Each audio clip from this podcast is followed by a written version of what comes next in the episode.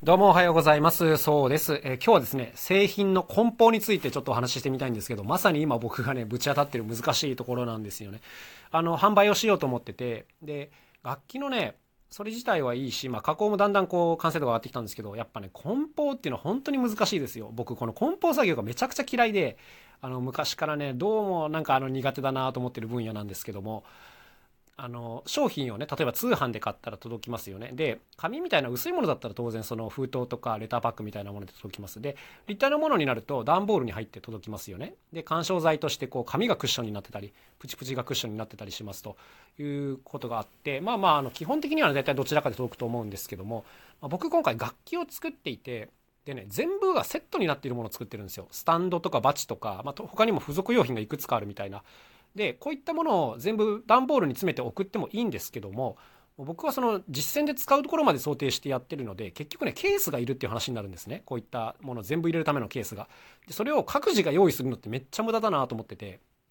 このケースまで込みで設計してるんですけどそのケース何かというとスーツケースになってるんです。高い。1万以上するんですけどもまあ、でもね実際に持ち運んで使うとなるともうスーツケース一択だろうっていうのが僕の結論でして、まあ、ここはちょっともう譲れないところですね。あの商品金額どうしても上がってしまうんですけども、まあ、これはもうしょうがないです。あの僕はこれじゃないと納得できないので、はい、スーツケースを使うわけですけども。だから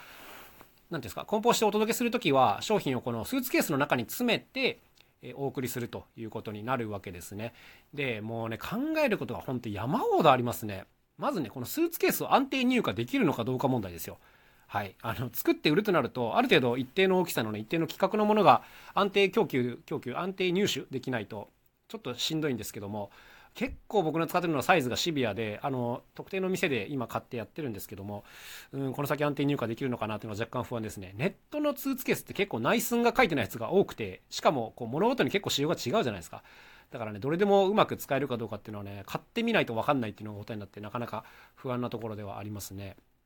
で、あと中に詰めるものも、それぞれ、あの、梱包するかどうか問題があります。で僕が今回使うものは、例えばペットボトルみたいなものもあるし、金属のこうスタンド、シンバルスタンドみたいなものもありますし、木を加工して作った台とかもあって、あの特にね金属と木がねぶつかっちゃうとちょっとまずいんですよね、うん、輸送中にガタガタっってなってるうちにこう木がへこんじゃったりするとちょっとまずいのでこれはねそれぞれを布でくるむ。でその間にこう紙かプチプチ入れるみたいな緩衝材入れることでちょっと解決しようかなと思っているんですけどまあそのね紙とかプチプチをどうすんだよって話があります。てかプチプチはいいんですよまだ。あのホームセンターででっかいの買えるんでいいんですけどこのよく荷物に入ってるあの緩衝材の大きな紙って皆さんどうしてるんですか？これは。あのどこから手に入れてるんでしょう？紙を買ってきてんのかな？あのとりあえず僕は他の荷物を買った時の紙をちょっと再利用してやろうかなと思っているんですけどもなんかこういうののね入手をどうするかっていうのが非常に面倒くさいですね考えていく上ではね。加工してる時とかね楽器作ってる時とか楽しいんですけど こういうなんか特に目に触れない部分をねどう入荷してどう安定供給していくのかっていうのを考えるのはねもう本当にしんどい。もうしんどいの一言につきます。やるしかないんでやるんですけども。はい。まあ、こういうところでね苦労しておりますよ。だから本当ねこう作って分かったんですけど何かを作って売るってこのその場で対面でね手渡して売るってめっちゃ楽なんですよね。あの商品確認もしてもらえるし梱包のこと考える必要あんまりないしうんまあ袋もねとりあえず持って帰ればいいっていう発想になるかもしれないですけどこの実際に使ってもらおうと思ってねあのケースまで用意するとなると非常にあのややこしいですね。だってオペレーションまで考えなきゃいけないからこのしまい方とかねその買った方がどうやってしまうかっていうのが分かるように作んなきゃいけないしいや